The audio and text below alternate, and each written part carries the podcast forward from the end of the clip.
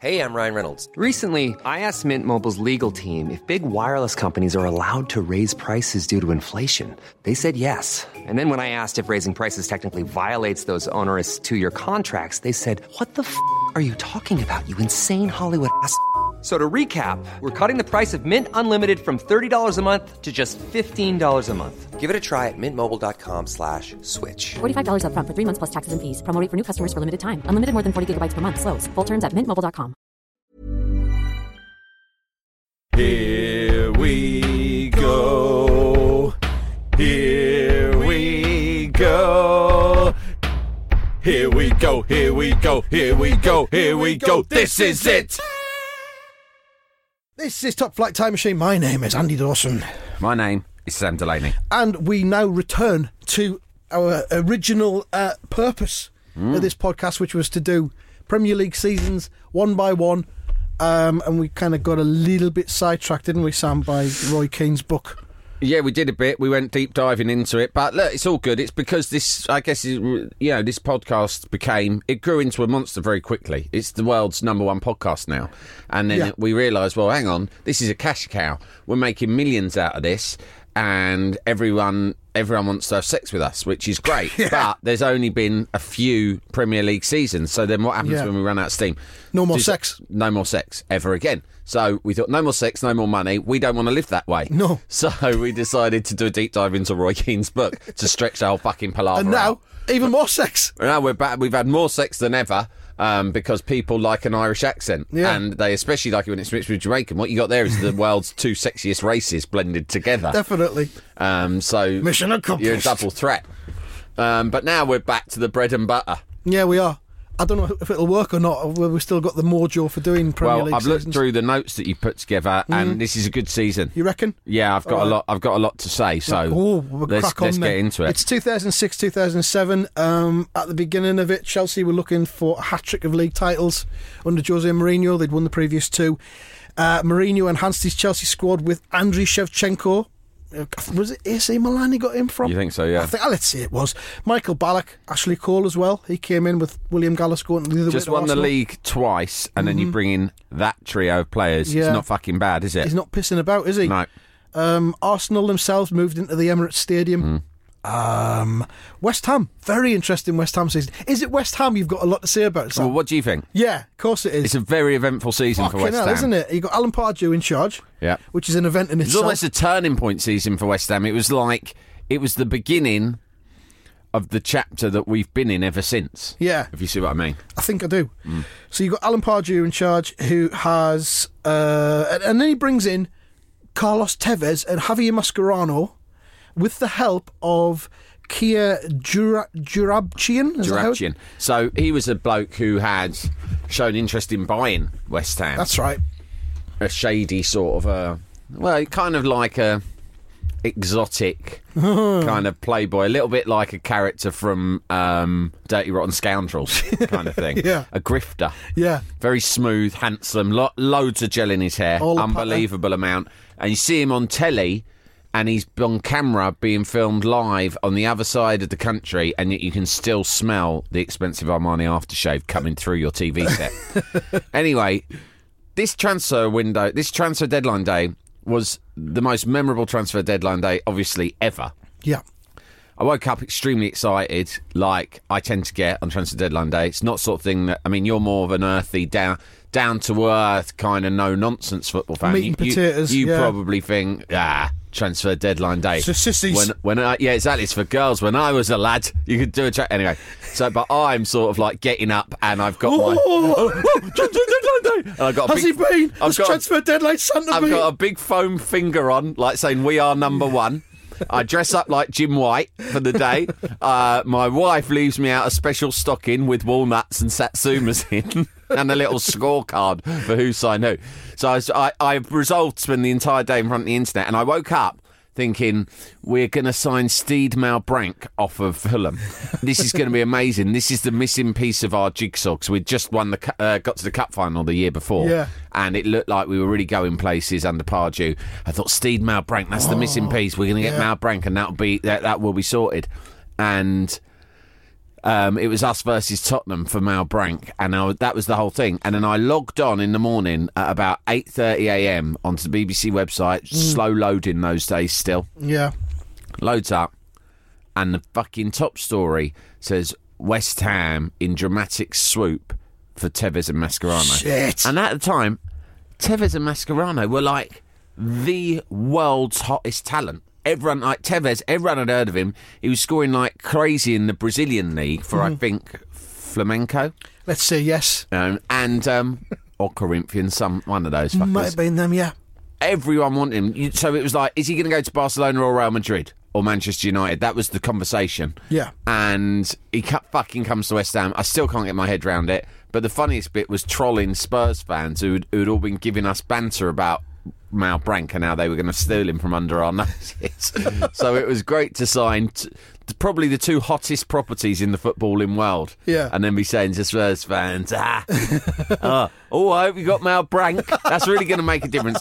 Of course, it didn't quite work out the way that we thought, but that day I was so I've never been this excited. I couldn't concentrate on anything, and I was in my front room, and I had a football, Right. and I was what had I been thirty one, and I was enacting that year's cup final against Right. Chelsea, in which Tevez scored the winner. Pathetic. This is it. Some other interesting stuff that went on in the summer before the season.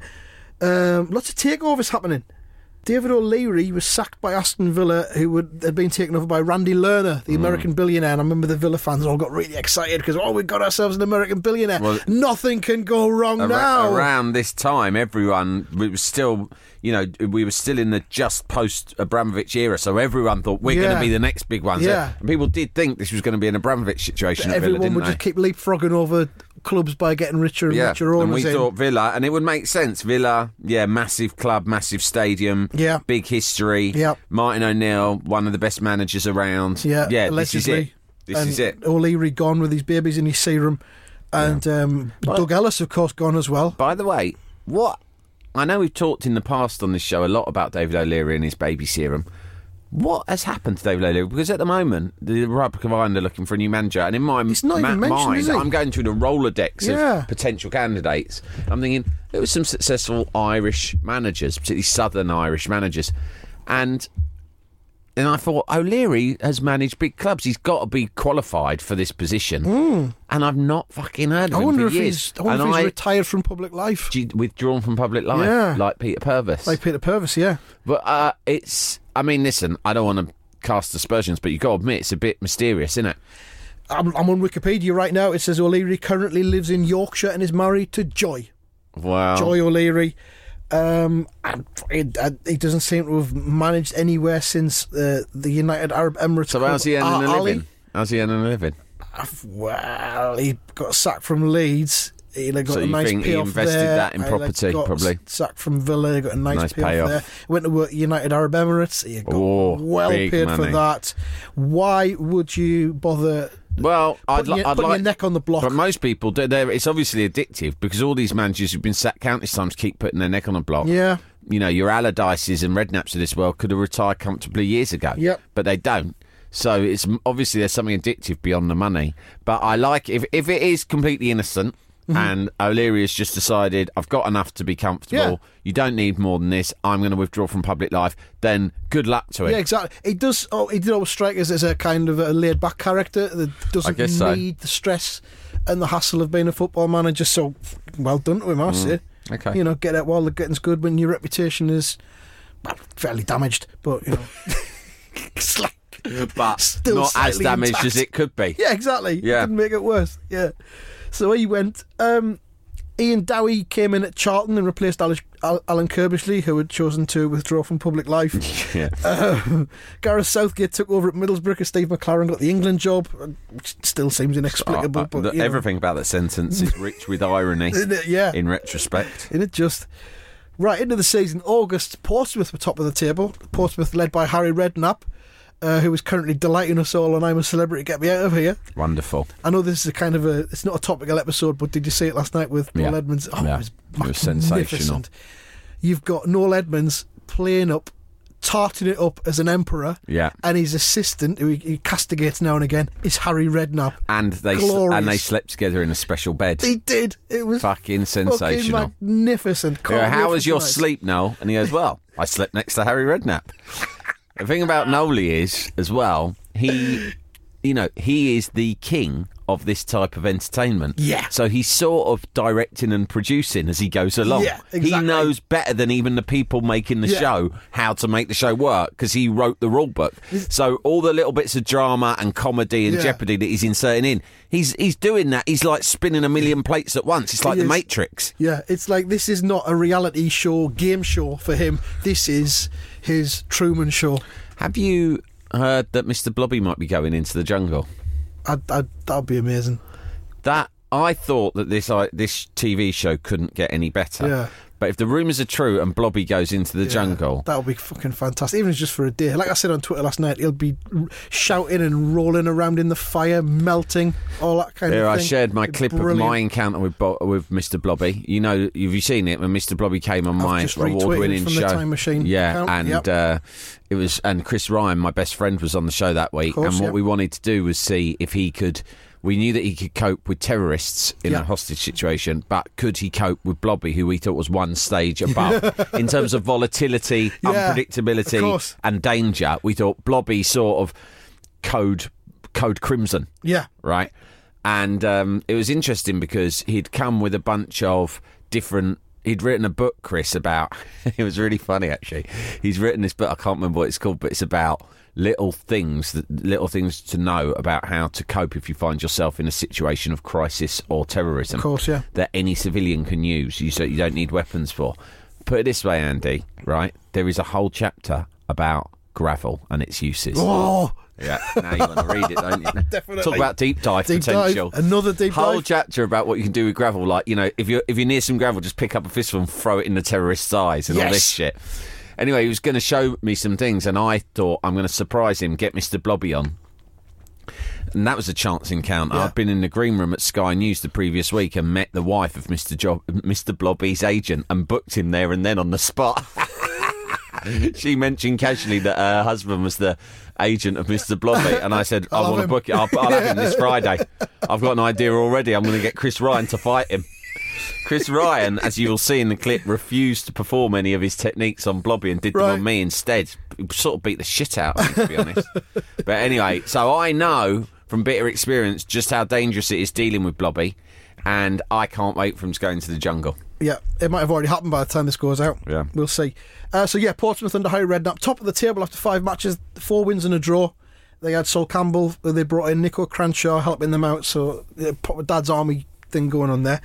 Into September, uh, Manchester City's Ben Thatcher's forearm smash into the face of Portsmouth's Pedro Mendes earns him one of the heaviest punishments ever handed down by the FA. He got banned for eight matches and uh, suspended for another 15 Thatcher matches. Was a bit of a thug, wasn't he? He was, but everyone said he was a lovely fella off the pitch. Really? But that doesn't matter, does it? There's a few like that. Have you seen the, the footage of it recently? Ah, not Oh, recently. I remember that. hell. Yeah.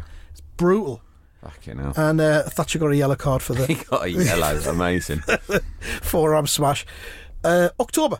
Manchester City again. Joey Barton drops his shorts and bears his arse to Everton fans after a 1 1 draw. Uh, he, I think he got away with that one. He didn't get any sanction or anything like that. But Ian Holloway Yeah. had his say later on. And here's Holloway's quote I, I don't think it was that bad. It would have been worse if he turned round and dropped the front of his shorts instead. I don't think there's anything wrong with a couple of butt cheeks personally. If anybody's offended by seeing a backside, get real. Maybe they're just jealous he's got a real nice tight one with no cellulite or anything. Oh my god! Get in really there, Holloway. Eh? detailed. He's got a lovely little arse, an arse that most fans would kill for. He's got a lovely little wiggle. The real problem would be if you if it's shown him if it's shown his cock. no one wants to see his cock. No. Well, you might do. I wonder why it's like. I bet I bet his cock's got no cellulite either. I reckon it's like dark. I think it's darker than the rest of his body. Well, I, I don't. I've I seen Don't know. I've seen a few cocks like that. It looks like a black man's cock on a white man's body. Weird, but compelling. I never seen it in reverse though. That's No. what's weird. A white man's cock on a black man's body. Never seen it. That'd be a good film, though, wouldn't it? Bit like Face Off, but Cock- you could call it cock off. Cock, cock switch. You'd have it. Denzel Washington and Mark Wahlberg. Yeah. They switch cocks. with, dangerous consequences. I think I'll write that down when I get home. I think I'm going to get the tin tack soon from whatever job I'm in in football. Currently right now. So perhaps I'll move to Hollywood and be a screenwriter. My first pitch, cock switch. this is it. Also in October, Reading nil, Chelsea one. Sounds uneventful, Mm. but it's the match where uh, Stephen Hunt collided with Petr Cech, fractured his skull, uh, put him out of the game for three months, and of course, when he came back, he had to wear the sex hat that he still wears to this day. Yes, um, this is interesting because this was some original journalism by you, isn't it? So Yeah. you're, you're very much part of this story. Oh, absolutely. Because this is what most people say was why Peter Cech had to wear his helmet. But you have discovered. It's that a in fact fetish. it's a sexual thing. It's a fetish thing. and the damage done by Stephen Hunt was negligible. yeah, of course. It was just a scratch. And and was Stephen Hunt? What I want to know is was Stephen Hunt complicit in this? I.e., did Cech's people go to Hunt's people with a briefcase full of cash and go, listen, our, our client is wants to start wearing a sex hat during Yeah. games, Yeah. Mm-hmm. but he doesn't want anyone asking difficult questions. So here's the deal: you're going to smash him. Um, Yeah. But like wrestling, it won't be hard. But we're going to te- we're going to train you over a period of months Yeah. to in how to make it look hard, and then bingo, our client gets to wear his sex hat Yeah. in every professional game henceforth. Yep. Now, um, that's uh quite an allegation you've made there. Just spec. I'm not alligating. I'm speculating. Okay, uh, I can't say anything. legal. I will give you a non-verbal reply. Right, right. Okay, interesting. Yeah, you saw what I said there. Yeah. non-verbally. Um, but what you, what what people don't remember about that match is that Carlo Cudicini. What people don't remember about that match is People don't remember what how lovely everyone's arses was. Yeah. They're all so busy looking at Peter Cech's head, They- are not looking at Stephen Hunt's arse. as as as Petr Cech was stretching off, they made like a guard of honour, but they all showed their asses. it was bloody lovely Oh, sight. I loved it. What a sight to see. Night match as well under the lights, gorgeous it was, glint, glinting off you those couldn't cheeks. see the dark lads. No. Some of them who had tans, you couldn't see their arse. But the, ni- the white lads, oh, they shone out oh. like a beacon. Some of them, Oh, you'll never forget especially the ones from Ireland and Scotland, very pale The very- complexion. the pale lands, yeah, I remember that so well. Beautiful. I think I Sky Plused it. um, Carlo Cudicini came on as the sub for Cech and was also knocked out Oh, by. Ibrahima Sonko. And he spent the night in hospital as well. I don't know so if they were. both keepers got knocked out in Yeah, one game. yeah. that is not on. Yeah, and Chelsea finished the match with John Terry in goal. By the way, I hate Reading. Do you hate Reading for any particular reason? A number, but we're going to get onto it because there's a there's a one Or of the reasons is West Ham up. related, is it? Uh, yeah. Uh, no, not entirely. It's more of a, right. uh, just a dis- dislike for them objectively. Okay. Um, November, Alex Ferguson celebrated 20 years at Old Trafford with a 3 0 win against Portsmouth. That's, that's it, really. There's nothing more to add to that. Uh, Ian Dowie was sadly sacked by Charlton after about four months, but was then replaced by his assistant Les Reed, who was the former uh, FA technical director, but he'd been appointed as FA technical director by Howard Wilkinson, which immediately casts a shadow of uh, Reed's over still in the thing. news today, but He's I mean, just got he sacked just got sacked didn't he? Southampton. He's one of these guys who sort of is around in some sort of executive role, and he keeps popping up Forrest Gump like everywhere. Yeah. and he's obviously had a lot of well-paid jobs. And um, there was once a mix-up whereby a club accidentally appointed Les Paul, the guitar inventor, as their technical director. Um, but apparently, not? he did a decent job. Did he? Yeah, he'd done all his badges. Here's something about Les Reed from uh, his Wikipedia page. In Steven Gerrard's autobiography, Gerrard said he had no respect for Les Reed after the way he treated him during England's Euro 2000 campaign. Gerrard wrote, To this day, I have no respect for Reed or fellow coach Derek Fazackerley. I was a young lad who had never been away from home to play football before. They didn't seem to understand not everyone can board a plane, settle in a strange hotel far from the family they love, and find it easy. In fact, they made me feel like shit. Fucking hell. My homesickness worsened wherever, whenever I was forced to be in their company. I felt they should, could have shown more care and sympathy. They were always pushing me, always telling me to book up my ideas. Fucking hell, that does sound horrible. Didn't it sound fucking awful? Bullies. So, and then There is a lot of bullying in football, I think. yeah, and and in this podcast as well. Yeah. that's that, again that's non-verbal communication. by you to me. Pretty much, Mm. yeah. Uh, so 2002, Reed replaced Wilkinson as FA's technical director. Uh, fast forward a few years to 2008.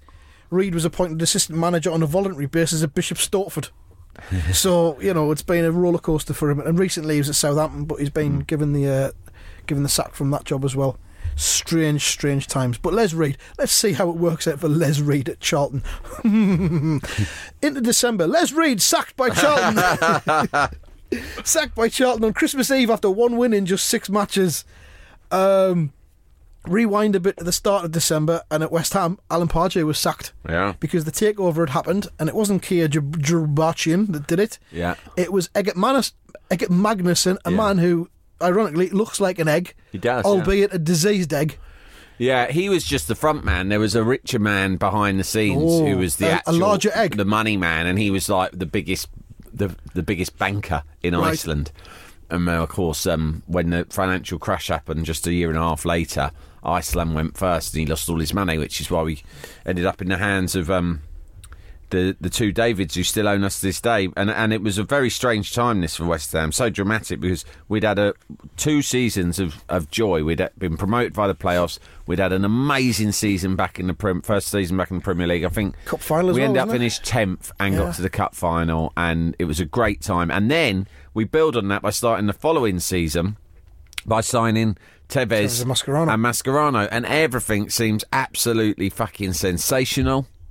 And then we just get off to the worst start, and there's all sorts of rumours flying around. Rumours like Alan Pardew was so pleased with himself Yeah. after the decent start he'd made to Premier League life that he turned up for pre-season training in a red Ferrari. the rest of the lads, all the young team, Anton Ferdinand, um, what's his name, Nigel Reo-Coker as a captain at the time.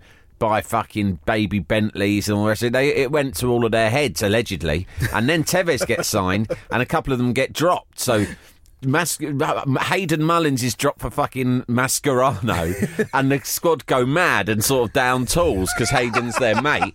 And in the end, Pards has to put fucking Mullins back in the team, and it's just ridiculous. You know, like Marlon Harewood sulking because he's been dropped for Carlos Tevez. Tevez gets dropped. fucking chaos it was, a chaotic time. Magnificent. Jalapeño. Jewelry isn't a gift you give just once. It's a way to remind your loved one of a beautiful moment every time they see it. Blue Nile can help you find the gift that says how you feel and says it beautifully with expert guidance and a wide assortment of jewelry of the highest quality at the best price. Go to BlueNile.com and experience the convenience of shopping Blue Nile, the original online jeweler since 1999. That's BlueNile.com to find the perfect jewelry gift for any occasion. BlueNile.com. Quality sleep is essential. That's why the Sleep Number Smart Bed is designed for your ever evolving sleep needs. Need a bed that's firmer or softer on either side? Helps you sleep at a comfortable temperature? Sleep Number Smart Beds let you individualize your comfort so you sleep better together. JD Power ranks Sleep Number number 1 in customer satisfaction with mattresses purchased in-store. And now, save 50% on the Sleep Number limited edition Smart Bed for a limited time. For JD Power 2023 award information, visit jdpower.com/awards. Only at a Sleep Number store or sleepnumber.com. Jalapeño. So Eggert Magnusson takes over, Pardew gets the sack, and Alan Curbishley comes in. He uh, returns to public life after his self-imposed exile after Yeah. the Charlton job, and then New Year's Day, Reading six, West Ham nil. Well, I went to this. Is this why you hate Reading? One of the reasons I've been to Reading. Please elaborate. Been to Reading a few times away, and it's a fucking. I mean, it's a convenient away game because it's near London. One of the things that annoys me is that they occasionally are referred to, and some of their fans refer to themselves as a London club, Ooh. which is f- like just fucking absurd. It's in Berkshire. It's fucking miles away. I'm not from the south, as you know. I know. But I know where things Exactly. are. And fuck me, Reading's not a So London it's like club. you're there because it's a nothing place where nothing's ever fucking happened, right? They kind of like in, beating West Ham 6 in a, in a grab for some sort of fucking interest or credibility or what have you. They occasionally claim they're from London, which is hilarious. Um, it's the fucking height of plastic. Mm. It is just the hat central. So I went to this game, and their fans are all dressed in these silly fucking. They're, they're, it's all like replica shirts and fucking jester hats.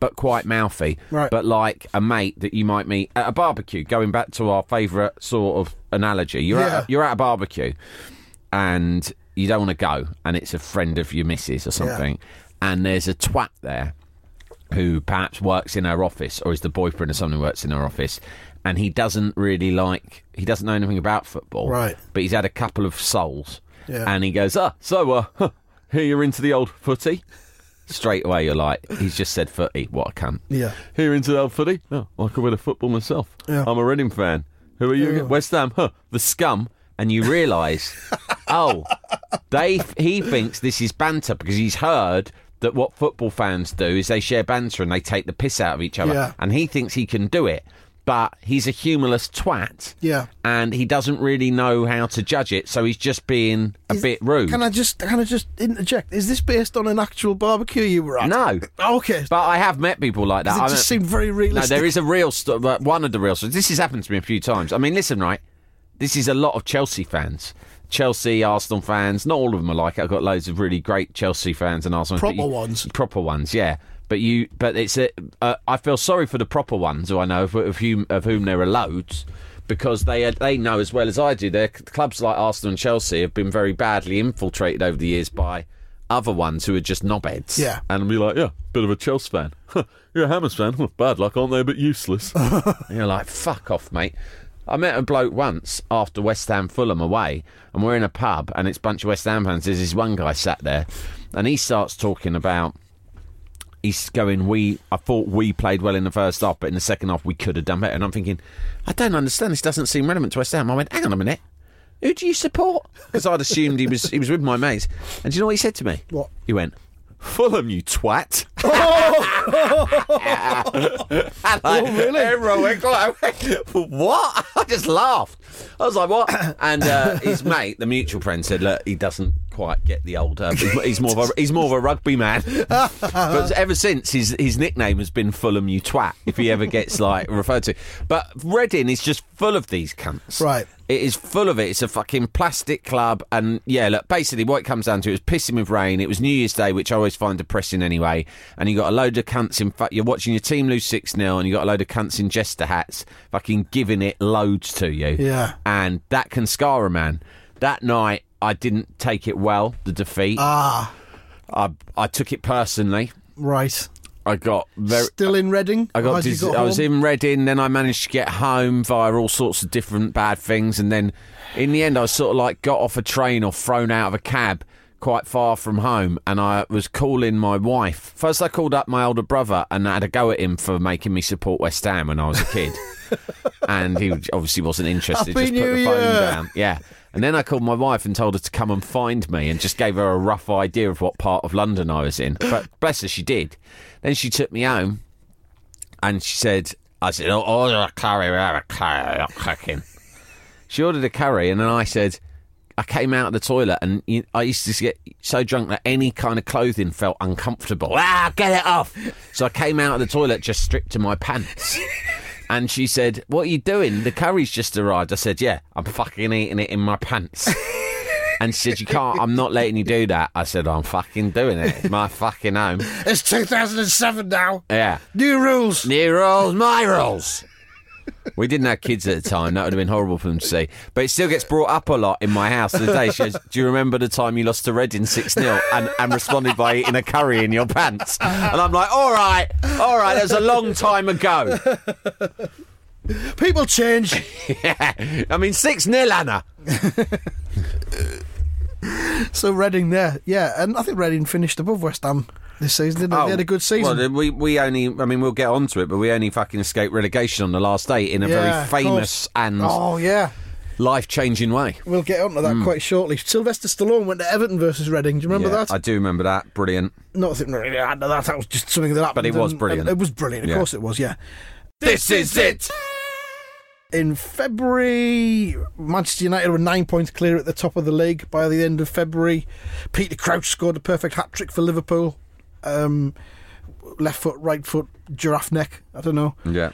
Uh, Tom Hickson and George Gillett bought Liverpool for 220 million. It all started to go a bit tits up for Rafa Benitez after that because he didn't get along with them all that Yeah.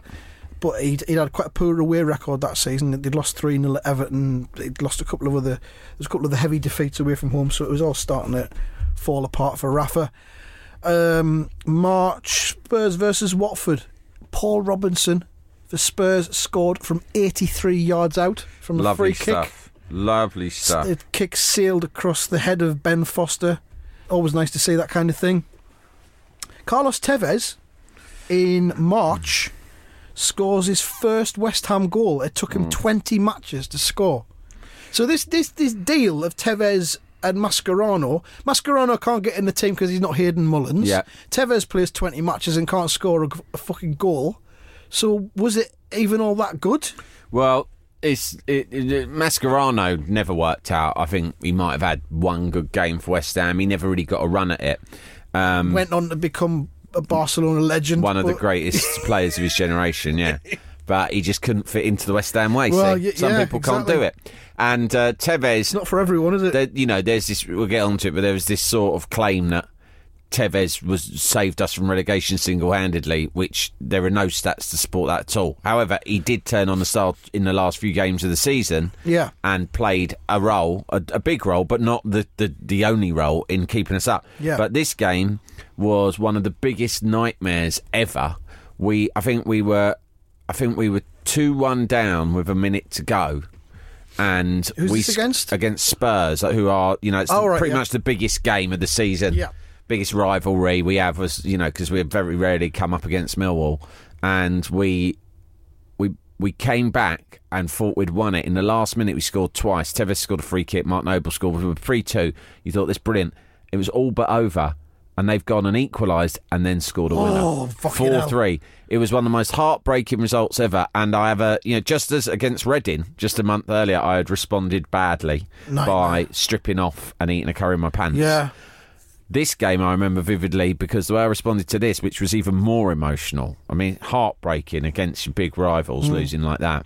Do you know how I responded? Go on. Went to the cinema with my wife to watch Music and Lyrics starring Hugh Grant and, and Drew Barrymore. and I can admit this now because at the time there was some other film that was slightly more dark that she wanted to see. Yeah. And I'm not going to sit here and go, oh, well, you know, my, you know, like people go, oh, my wife dragged me along to a rom com. Yeah. My wife doesn't have that kind of shit taste in films. It was me who You said it. needed this. I needed. I said, head. listen, I'm going to fucking tell you. I want to go and see music and lyrics. And you weren't massively drunk at this point? I wasn't that pissed. Just and I went. pissed. I just need to watch some mindless shit. Yeah. And let's let us never speak of this ever again. Yeah. And she she could see I was hurting. She doesn't like this company. She went, All right, let's do it. Yeah. We went. We watched it. We never spoke about it again. But now we're She oh, knew. we're this many years down the line. It's eleven years later. I can say Yeah. that's what happened. Okay, good film. Uh, It did. remember. It did a job. It did. It did that. the job it was intended. job. So after that match, uh, Tevez scored his first West Ham goal, and then I mean, within days, I think it was West Ham were charged by the Premier League for breaking third-party ownership Mm. regulations about Tevez and Mascherano, and then I- I mean, you did escape relegation. Let's just say West Ham had quite a bit of luck. You won two-one at Blackburn, Mm. and Tevez was on the line when a shot came in, which was the winning goal, I think, and it hit him and came out. He was also offside when the Mm. Yeah. shot came in, and the goal was given, Yeah. even though it hadn't crossed the line. Yeah, brilliant. well, you need that, don't you? You do, but that's that's monumental. It's Mm. not just a little slice of luck. That's a great big lump of luck with a fucking bit of cherry on the top and some whipped cream. That really kick-started our great escape. I remember we, we went to Arsenal. I went to that game. I had an away season ticket in these days, so I went to all the away games as well. And we we won. We were the first team to win at the Emirates. We'd been the last team to win at Highbury, and we were the first team to win at the Emirates. We won that one 0 and then on the last day, I went up to Old Trafford Yeah. and. Uh, and we won it famously 1 0 with a super goal from Tevez. Yeah. And people always pinned our escape from relegation on that sort of image of Tevez going through at Old Trafford and scoring the winning goal against a team who'd already won the championship Yeah. at a canter. And they go, and everyone puts it down to that. And in all the subsequent bleating by silly old Sheffield United and the court cases, everyone thought that was it.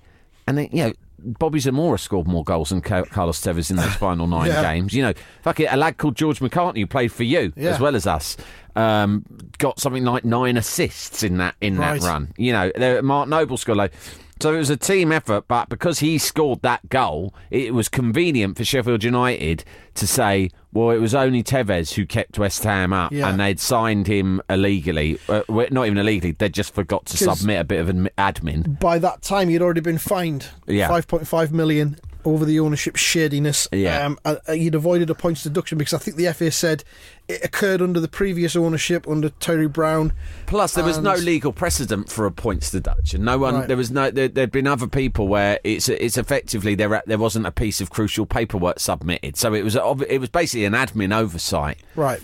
and we were found not guilty in the initial trial, but Sheffield United would not fucking let up. They were bleating. They Well, went. they had Neil Warnock They went course they down because they had a shit team, and Neil Warnock wasn't good enough to keep them up, and we we were good enough to stay up. And it was, I think, it's one of the most sickening things to have ever happened in football, because I mean, we we rose above it and we fought back, and Sheffield United took millions of pounds off of us, and where are they now? Still nowhere. They've ne- they've never come back since. We were the ones who had to hand the money over. In the end, we just took it. We took our medicine, Yeah. and we've been in the Premier League for the last years. We came back, but that could have crippled us. Could have sent us under. Yeah. And I think the whole thing was unfair. Fuck, fuck Sean Bean. fuck Sean Bean and his march. This is it.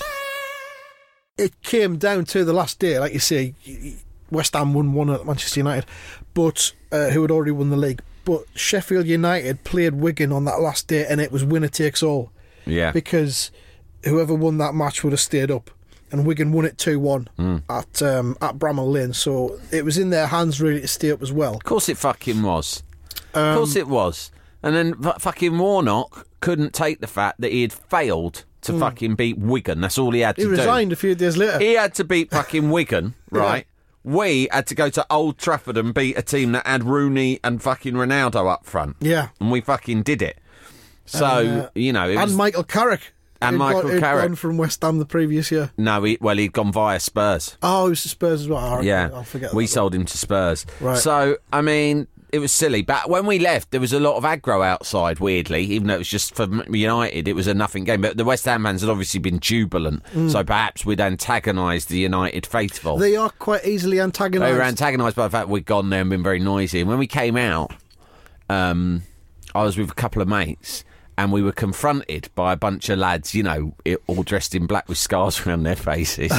and I'll never forget the come on one of them came to me. This fucking Manc came towards me doing the Liam Gallagher walk Right, with his yeah. arms out, and he's gone. Contractually obliged. He's gone. hey, fucking come on then, Alf Garnett.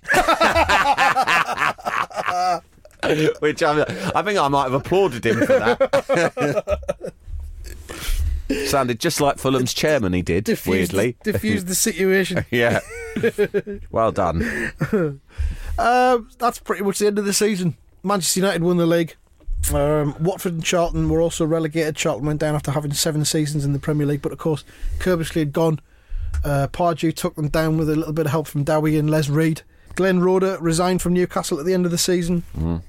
Sam Allardyce took over um, for the following season because Sam Allardyce had resigned from Bolton with just three games left to play. And I think it was one of them. I've taken this club as far as I can. I think Allardyce kind of thought Real Madrid were going to come in for him. Yeah. he got, he got them up to like seventh in the Premier. I think he thought, I'll quit. He knew that another job was going to come, and he thought this way the club who I'm going to won't have to pay yeah. any uh, Is this another allegation? We're on the No, I, I mean it's not even a bad allegation. I just think he, I don't. I'm not saying he'll have, he'll have done a deal with Newcastle already, but I think he thought I might as well quit rather than go through the messy business of a club trying to poach me. I'll take my chances. And to be fair to him, it's fucking worked out because he's been in work ever since. Yeah. A series of lucrative jobs, Yeah. all of which have paid him quite a lot of money to leave eventually. Yeah, he's got more money and than he's, and he's, and he's he, you know he does what he does. He's been all right, hasn't he? Good for him. Hmm. Um, we always say goodbye to somebody at the end of each episode, and this season's goodbye was Alan Ball, who sadly died aged 61. That's at the no the age, season. as they it's, say. It's not, is it? You know No, what I mean? no age. At the time, you'd have thought 61's a good innings, but now, Not now, now. now, me and you are kind of in our mid 40s. So you think fuck that? You think 61? 61? That seems Shit. young now. You think fucking hell, he won the World Cup. He's only 61. Yeah. Um, so yeah, it's a shame. And Al- Alan Ball But died. he did run a lot. You would have thought he'd have He a strong did. heart, And but he- you just never know. he had quite a ruddy face as well. So I mean, m- maybe his heart was just beating. Maybe his heart was like Shaun Wright-Phillips's heart. It was Bigger than his body. Bigger than his body. Possibly. I mean, it, I it think wa- Alan Ball did manage City for a while, he didn't he? did. Of course, he did. So Yeah, there They- you they go. got- There's they got parallels. Famously got relegated. Um, I think we've mentioned it in a previous episode where he thought that they needed Yeah. to draw. He was in order telling them, steal. hold on. He's telling them to keep it in the corner. and Niall Quinn Niall was Quinn going, no, we need to score, you mad bastard. Excellent stuff. Oh, boy, what a man. Yeah. And he, he, he had a heart attack trying to put out a bonfire in his garden that had spread to a nearby fence. So, Oh, God, that's oh, awful, Alan. isn't it? Oh, Alan. What a way to go. Exactly. So goodbye, Alan Ball. Top scorer of this season was Didier Drogba with 20 goals for Chelsea. Benni McCarthy got 18 goals for Blackburn. We ended he up signing second. him a couple of years later. He was so Not as good. fat. He never, never recreated that form. Cristiano Ronaldo 17 for Manchester United. Wayne Rooney 14 for Manchester United. Um, that's pretty much about the end of that season. I've got a sponsor quiz for you. If you fancy Great. doing that, Yep.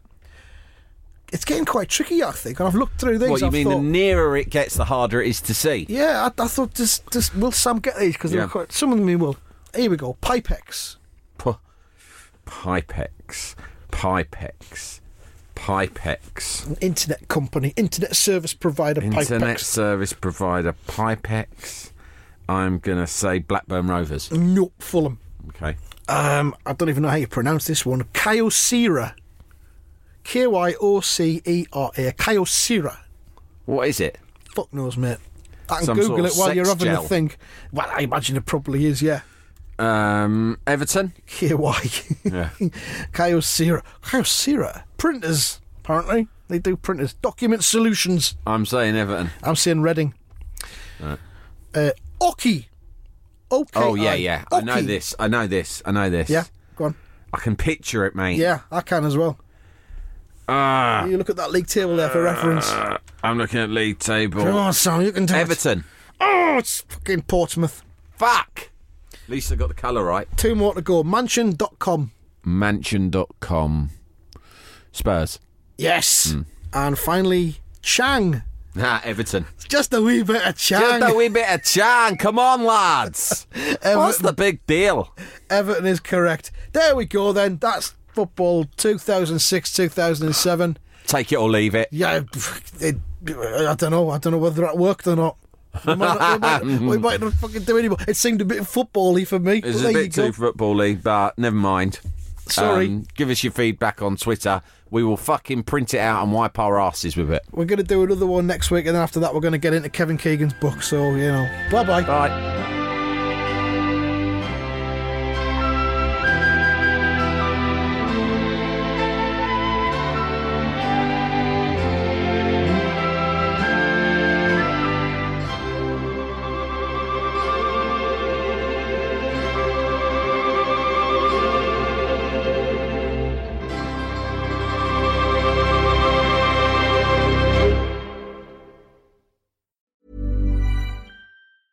Want truly hydrated skin? Meet Osea's Body Care Breakthrough Hyaluronic Body Serum. It's clinically proven to increase hydration by 161%. It's lightweight, fast absorbing, and delivers 24 hours of hydration for silky smooth skin without any sticky afterfeel.